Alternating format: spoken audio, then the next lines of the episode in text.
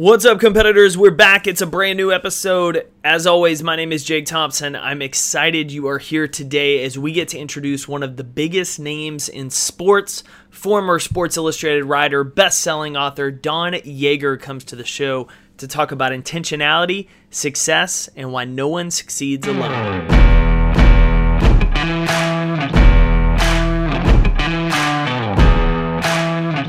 That's right, competitors. We're back. It's a fresh week, but it is still all about getting better every day, competing to be your best self, and doing what others don't so that you show up as your best self at work, at home, and in life. Before I get the chance to introduce just this award winning speaker, coach, 11 time New York Times best-selling author Don Yaeger, and we get to talk about intentionality, his sports career, and how he beat the greatest, Michael Jordan one on one in basketball. I want to remind you about a few things on the show. If you haven't reached out and said hi yet, do me a favor, drop me a note this week to podcast at competeeveryday.com. I love hearing from you. I love getting to know each and every one of our listeners. Uh, and so it's always encouraging to see those emails pop up with the subject line, I compete. So, podcast at competeeveryday.com with the subject line I compete. Tell me about yourself, what you're competing for, what you love about the show, what you want to hear on the show, and I'm going to send you back a little special something. If you are not yet connected in our Facebook community, go to facebook.com slash groups slash compete every day.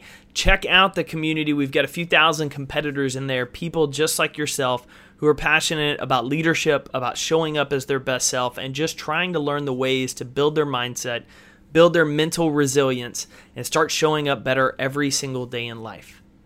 And then finally, if you are new to the show, if you are new to Compete Every Day, I want to challenge you to check out CompeteEveryday.com. In the top menu tab, click Start Here. It'll tell you more about the brand, how we are not a me versus you mindset, but it is all about me versus me. How can I beat yesterday?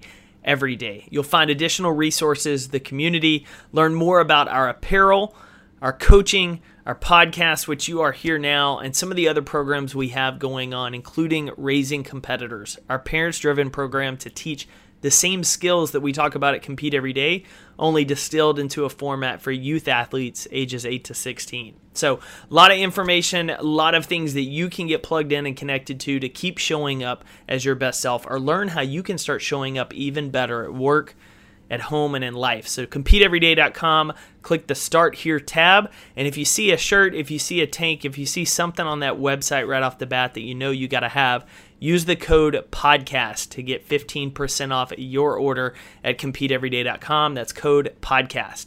Now, enough about me. I'm excited to welcome this guy to the show. We have a fantastic conversation in store for you about life, about being intentional leaders, about succeeding, and why you have to learn to hate losing.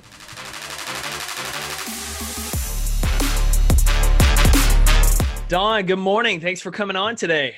Thank you so much. Appreciate you being here. I'm uh, I'm quite honored to have you on the show. Excited as we laughed about some of our mutual friends before we hit record.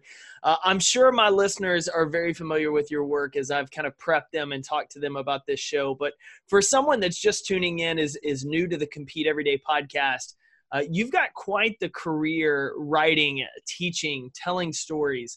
Give us a snapshot of what you're doing today uh, and then I'm gonna flash back as I've uh, I've got some stories of yours I want to dive into. Sure. I know what I'm doing today. I so I I did retire, a quote unquote, from Sports Illustrated, an early retirement uh, package that I took 10 years ago, which is crazy. Um, uh, but uh, that really coincided with a really important time in my life. I just become a father for the first time, and uh, didn't want to be on the road uh, 200 days a year, which is what Sports Illustrated uh, basically took. And um, but do so i did uh, i took that retirement package today uh, in that in the interim. I write i write one book a year generally now. Uh, my 29th book is the one we'll talk about i think a little later.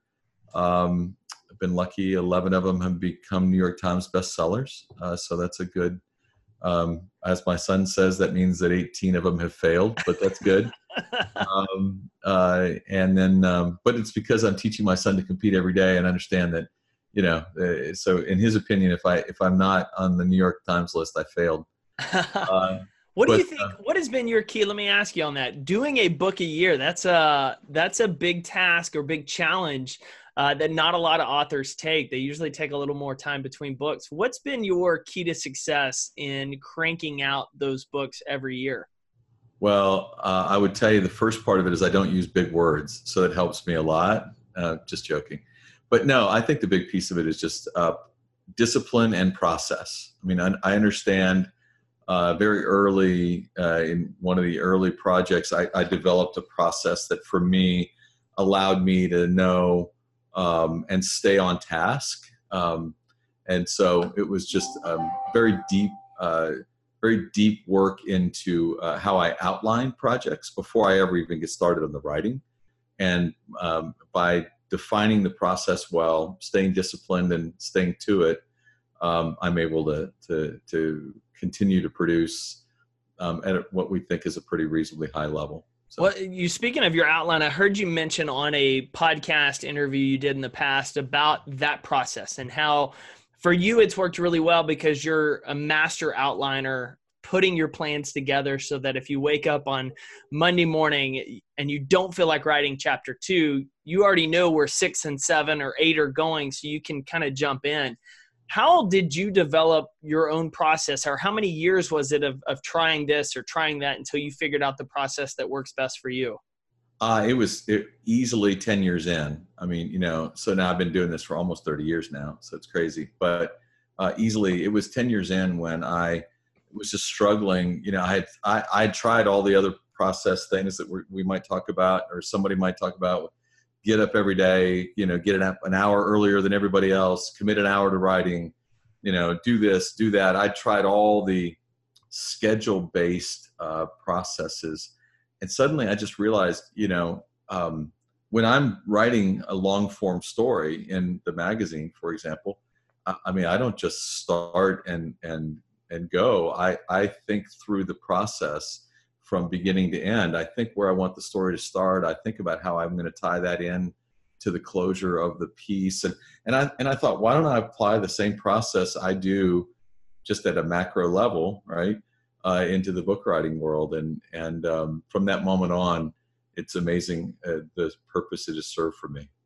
I love the fact and want to hammer home the fact for our listeners that you said it took you 10 years to get that process to where it works best for you that 10 years to an overnight success story and, and how easily it comes together for you in, in ways now because you have your process and so for those listening that may be in year two or three it's okay to keep working and testing and figuring out what method works best for you. In addition to your writing, I know I kind of jumped in a little bit. You also have some companies uh, that you own, and as well as your speaking and, and coaching business. Tell us a little bit about that. Yeah, real quick, I do. So we own a, a communications firm, 180 Communications. Most of our work in that space is uh, doing media training and uh, branding branding work in the world of athletics. Uh, with um, uh, this fall, uh, about the time that this podcast uh, airs, I'll be standing in front of the Alabama football team. we do um, UCLA basketball, Michigan, Notre Dame uh, a lot of big schools uh, bring us in to bring myself and my team in to work with them. The NBA, Major League Baseball use us to help them work with um, young athletes mostly around how to be better at um, messaging uh, for themselves by understanding what brand they want to present when it's over. And uh, so we kind of start with the end in mind and then move backwards with them to try to make them better. And how have I, you seen that change dramatically over I mean, the last few years, even with the increased use of social media and and everything else, that it's almost the work that you're doing there is even more and more important because not only do the players represent themselves, but the school and something that happens in a local bar down the street from campus 20 years ago, it may be a rumor around campus, but now it's on national headline news. Right. And on top of that, it's, you know, um, heck, it's it's how the the young people uh, that we're working with are uh, thinking about social media and its potential impact. Right. So today you don't think of anything. Right. I'm just entertaining myself and a handful of friends. Well, five years from now, you're going to be a top level Division One recruit, and that uh, off color, racist, uh, misogynist uh, joke that you decided was funny on uh, a social media platform when you were 13 or 14 can be damaging. I mean, heck, we just saw Yeah. it with a kid uh, from Parkland.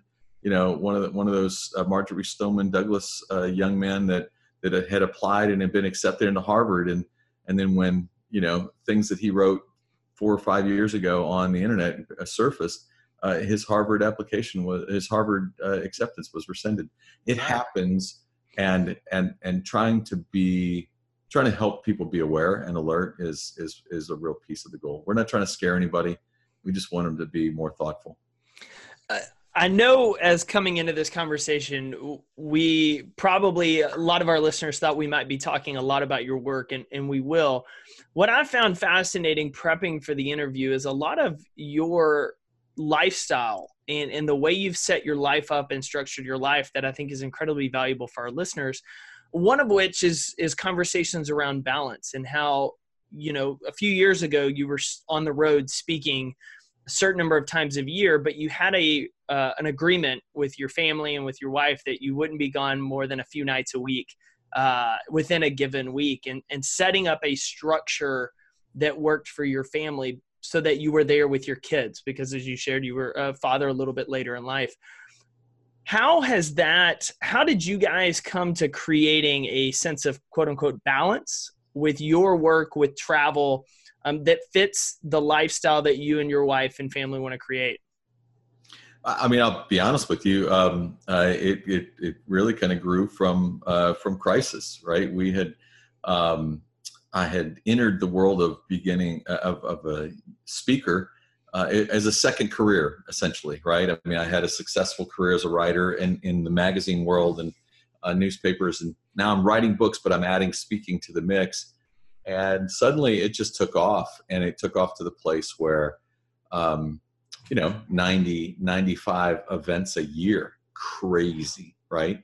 Um, and they're all paying and they're paying reasonably well and you're sitting there going gosh what a neat opportunity in my life to make this kind of money. But obviously to do that i was gone a lot. And sometimes i'd be gone eight nine ten days in a row right? And so we hit a place and it was a bad place you know in our family and our marriage and it was a you know, it was a conversation, frankly, around a marriage counselor, right? Where um, where we sat down and we said, you, know, my wife said this isn't working, and um, and it was a conversation that said, well, what would? And then it became the hard part of, man, if that's going to work, gosh, what do I? I've got to give up.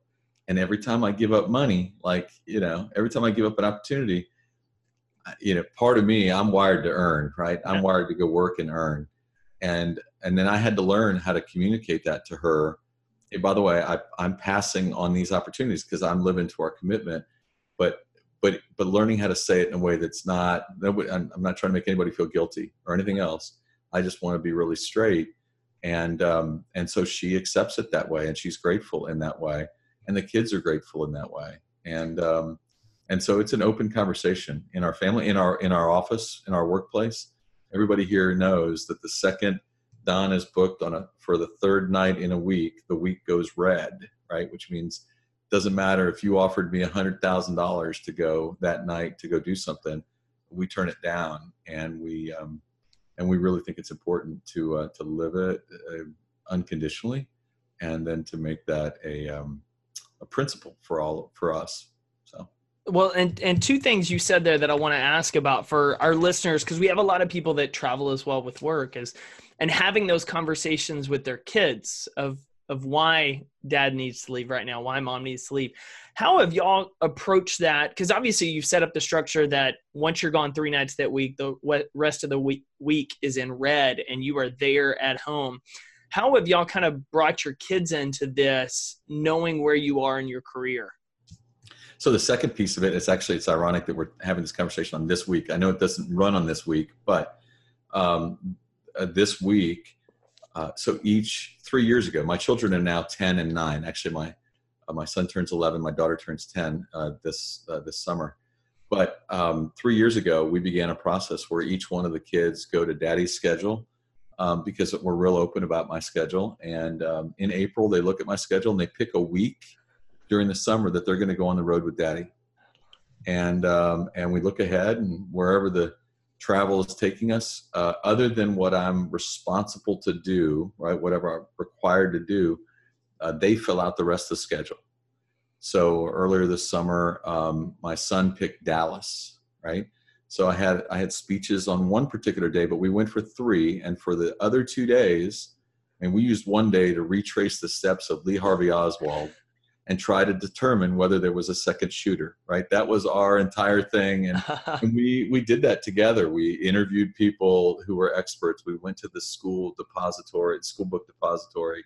We did it all so that we could try to figure this out. Uh, you know it's just fun and he'll remember that for the rest of his life. It's cool and he's 10 right? I love it. Uh, this week my daughter and i went to kalamazoo michigan. I had speeches there for a, a wonderful company uh, called humanx and while we're up there i mean speeches were on one day, but we were there for two days prior to that. And, you know, we went to go ride in the sand dunes of Michigan and we went to a beach in Michigan. We live in Florida, but we went to a beach in Michigan for whatever reason. Um, my daughter wanted to go visit an alligator sanctuary in Michigan. We live on a lake in Florida, alligators in it, but we went to visit an alligator sanctuary because for her that was a cool thing. She wanted to see it and experience it, and she'll talk about it for the rest of her life, and it's cool.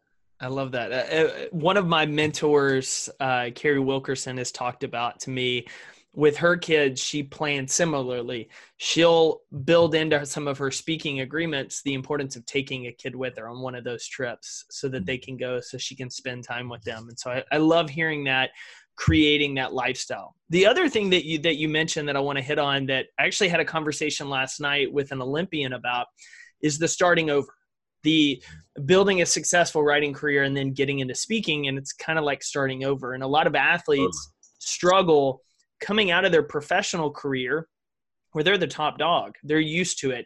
And then they're having to start a corporate career or a new lifestyle and you have to start over. And it's very frustrating to start at the bottom again. How did you handle that transition period and what are things that you did to keep that growth mindset of learning, growing, getting better versus being frustrated and just going back to writing only? So I, I would tell you the first and probably most important thing I did was um, I set uh, targets for myself. Like I thought, okay, if speaking is going to be a new opportunity for me to, and and again, you're thinking I'm a I'm a storyteller by nature. That's why that's what I do but it's a whole different game doing it from a from a page and from a stage right? So two different really two two big things. I never used that phrase before. I'm gonna i'm gonna like i'm writing it down. Um, but it's a different it's a different animal. So uh, the first thing i did was i went and i looked and i thought in the topics i would be interested in beauty of google right? Um, who are other people who are doing it really well? And then i literally dedicated myself over the course of several weeks to just looking up their schedule and where they were going to be doing what they do and just stalking people. Like, you know, I just went and sat in an audience and said, wow, that guy's really good. And man, what can I learn from that? And making notes. And frankly, waiting in line like a fanboy, right, at the end and saying, hey, by the way, you don't know me. Here's who I am. Can I, is there any way I could get 30 minutes on your phone, uh, on a phone call later? Uh, at some stage whenever you're in an airport just to ask you a few questions. And so I, I literally sought out really talented people in the space I wanted to go, and then just went to watch and learn and be uh, and be the rookie, right? And acknowledge I was the rookie, not hey everybody stop, I'm in the room. No, er, nobody notice, please. All I'm here to do is to be the rookie, and um, and out of that, one of the first important thing I got was go hire a coach, which we would do for anything else, right?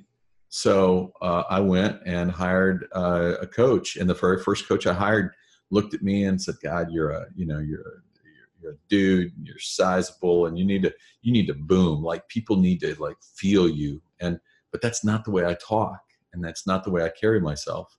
But I tried it, and I and I stunk at it, and so I fired the coach and went and found somebody who said, no, here's what I'm going to teach you about how to use the voice you have and the, the way you modulate to, to be really effective as a speaker. And um, I continue to be coached 10 years later, right? I mean, I'm constantly looking to take what I do um, as game film when somebody records a speech that I do, and most of the companies do.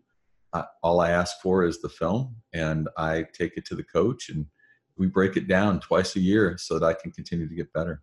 I love that. Uh, uh and one of the things that I've learned over the years in speaking, and especially in storytelling, is the importance of being present. Especially when you're on that stage, you have to be present with the audience, pr- be present with the story.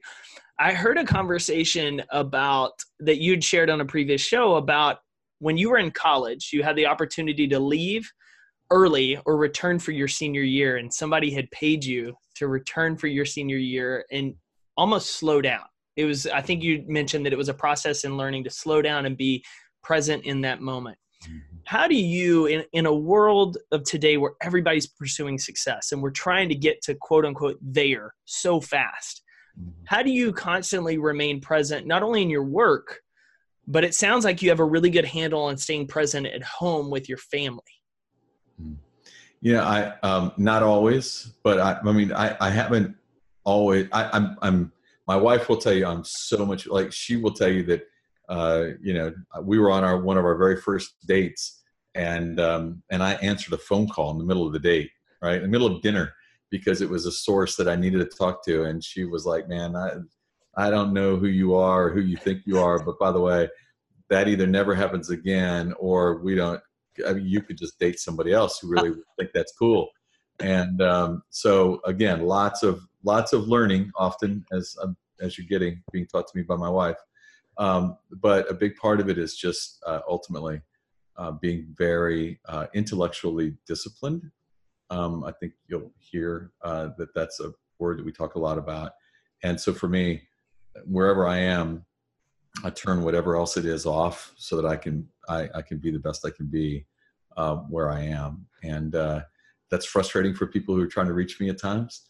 Um, but it but but but it's but it's uh, impactful to the person I'm with, which is awesome. Have you have you found in addition to that, obviously turning off your device, other things that you do to help reinforce your discipline or, or safeguard you from a being present, being in the moment with these conversations, with conversations or the speaking that you're having? Um, a lot of it is about eye contact. Um, you know, something Coach Krzyzewski uh, taught me years ago. We were talking uh, during an interview I was doing with him at Duke about how important um, it is to uh, to be established um, eye to eye as a, and that when he's talking to you he wants you looking at him not because he not because he wants to be the center of attention but because it means you're paying attention and so much is missed if you're not looking at someone so i'm you know nothing drives me more crazy than the person that's in conversation with you but looking over your shoulder right yep. for the next most important person that they can encounter and so I'm uh, enormously attentive to the idea of eye contact. And um, uh, again, just all these things that I, I work on as personal disciplines to try to be um, uh, be respectful and present. We look at present not as we look at present as just a baseline respect, right? Uh, it's what we expect in our office workplace. Uh, when we do conference, when we do when we do meetings downstairs in our conference room, heck, you, the president of the United States could call and no one answers their phone, right? No one looks down at their phone because we all understand that's kind of an important part of who we are culturally. Which I love because in the sports space, if a player's on the court on the field and they're not present in that moment, they're thinking about three plays ago or five plays ahead or when they're going to get their next break. The defense or the offense is going right by them. The defense has already stopped them we tend to lose that a lot in life of of staying in the moment, being present with the people we're around and the work we're doing. Um, so I love always talking about that. I want to shift gears a little bit before we run out of time about sports because that's what you love to talk about it and what makes great teams, what makes great individuals and players. I'm curious from all your years of writing and watching and studying athletes and teams what was one aha moment that just stood out to you of something that you saw or witnessed that you immediately said, I can apply this to my life?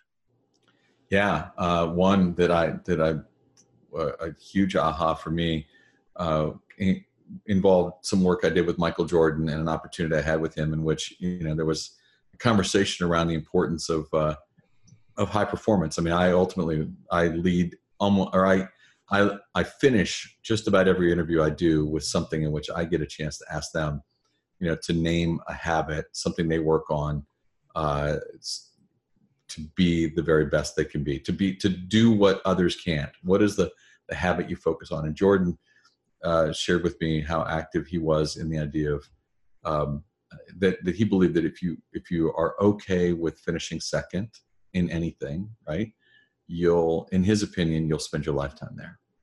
And so you have to hate losing more than loving winning, right? Winning is is kind of it, it, doesn't give the great ones really the thrill it gives most of the rest of us because yeah. they kind of expected it. But losing has to hurt at anything. And he and and he tells a pretty good story to me, but at the end of it, what he's really trying to say is that the that the way you execute on this idea is that you make an intellectual choice. Again, we're back to discipline and mental mental choices. Uh, never to let excuses um, cross your lips. Right? That that something doesn't go your way. You're not there to blame. The ball was wet. The referee had it in for me. Um, you know, the court was slick. Uh, you, you, because by the way, all those all those things exist for everybody else in the court too, right? Yep. So if you've got an excuse uh, for failure, for for something not going the way you intended it to go, and that becomes your way of um, of dealing with loss, you'll never own it.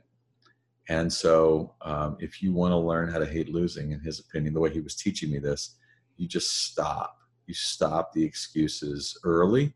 You don't let people make them for you um, you don't uh, and you stop others on your team from making them when they occur and when you can create a culture like that um, and you own losses man it is amazing uh, it's amazing how it how it can generate energy um, and um, and focus and discipline yeah, I mean that personal responsibility, that taking ownership for the, for your actions and where you fell short. I, I love that, uh, and I hadn't heard that True or false? You played one on one with Michael Jordan as well.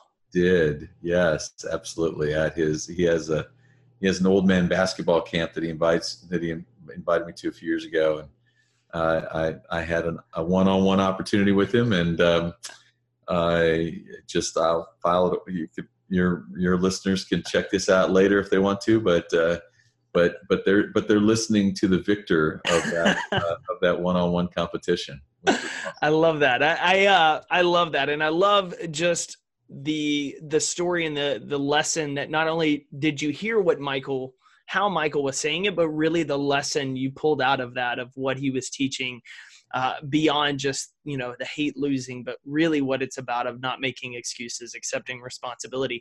One of the last questions I want to ask because in sports, I feel like we see this as well as in life. We, have run across this in Hollywood and in champions in sports and champions in life.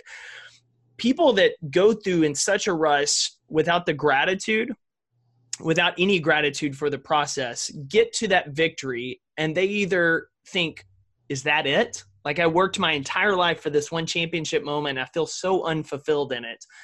Or on the opposite end, they've used everyone that they know to get to that point as a pawn almost, and they're there to celebrate by themselves, which is still a lonely feeling as well.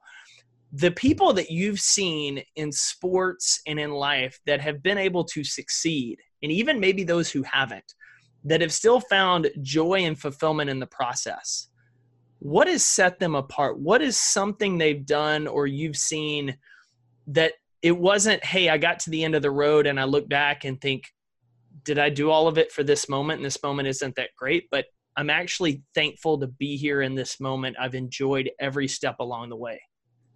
Well, I, I think you hit on it right there. I think the very best recognize um, that almost nothing is accomplished uh, by yourself, right? I mean, even in what we would call individual sports, tennis, golf, other things.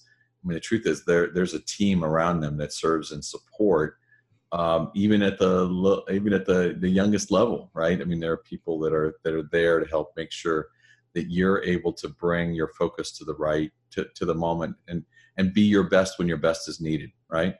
Um, I love John Wooden was my guy. I, I mean, I, I, had a chance to work with Coach Wooden last 12 years of his life. We wrote a book together, but I love his whole his pyramid of success. Right? Is I mean, the peak of the pyramid is competitive greatness. It's that willingness, that ability to be your best. But but it's but that you don't you don't go from the foundation to the peak without going through the importance of you know industriousness and uh, hard work and enthusiasm, loyalty, and you know, all the pieces you have to build to, all of which require you to be um, uh, to, to be respectful and grateful for the people that help you get to the to the peak. Uh, we don't arrive at the peak alone.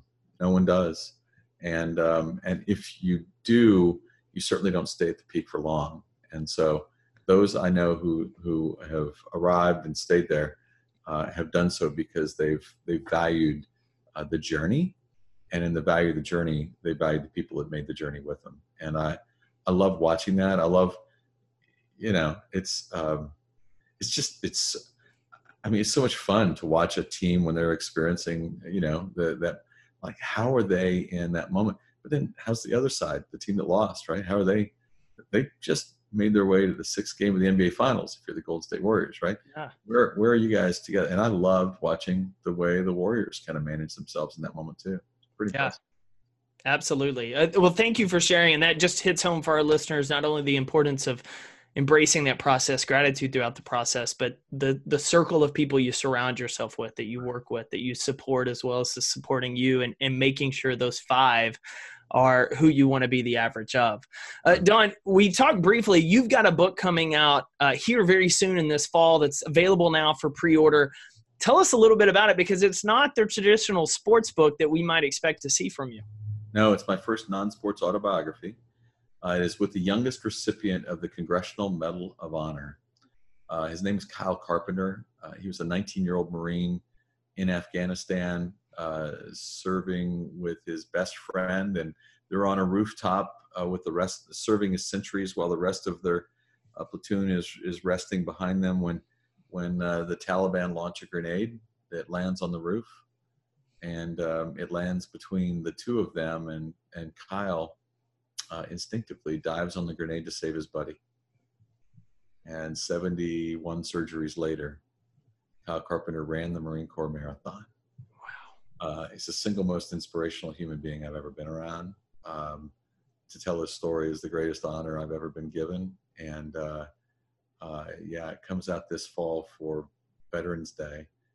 Uh, the title of the book is um, You Were Worth It, which is what he says to people who thank him for his service. I love that. Um, yeah, it's the, it's, I got to tell you, I can't like, I can't even just give you the two minute version of it without getting tears in my eyes. It is that impactful. And How, the lessons that he shares are really incredible. How did you, one, how did you get connected to his story? Um, is my first question on it.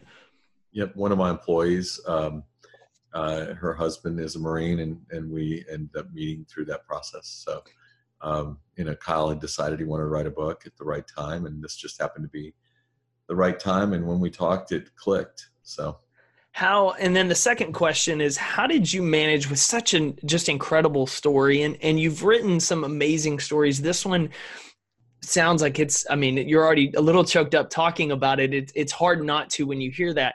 How did you manage your emotions in the writing process for this so that it you didn't you weren't too overcome to be able to accurately tell that story? Uh, well uh, short answer is i didn't uh, I, I didn't manage my emotions. The truth is the story there are there there were times you have to just pause right? Um, and say i got i've got to let my emotions um, happen right now because it's just too to to try to bottle them up would have been ineffective i think. So there are there are times of i mean heck last night he and i were on the phone working on captions uh, for the photo insert for an hour and a half and uh, heck, I, I cried twice just looking at pictures of him taking his very first step out of the hospital bed and you know of of the president draping the medal around his neck. I mean, it just, yeah, there's just parts of a story like that that if you don't stop and have a tear in your eye, then you probably aren't aren't the right person to write it. Awesome. Awesome. Okay. So, Don, for anyone listening that wants to learn more about your work, uh, potentially work with your team, your organization, hire you to speak, or even find out where to grab this book on pre order, where can we get best connected with you? Sure. Uh, website, donyaeger.com, and it's D O N Y A E G E R.com. Though I own the other spellings of the name. the, uh, you're foolish not to, right?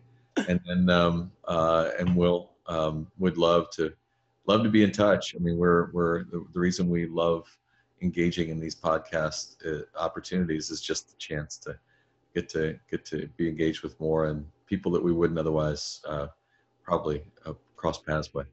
Don, this has been fantastic. Thank you so much for taking time today to join the show. Hey, appreciate it, buddy. Thank you. Thanks again, competitors, for tuning in to the Compete Everyday podcast. As always, get in touch with the show by emailing us at podcast at competeeveryday.com. And don't forget to use your 15% off discount code podcast on any purchase at competeeveryday.com. I can't wait to see you again next week. And until then, keep competing every day. Thank you for tuning in to another episode of the Compete Everyday Podcast. Visit CompeteEverydayPodcast.com to learn how you can get connected with other everyday competitors, contact the show, and find resources to help compete for your best life.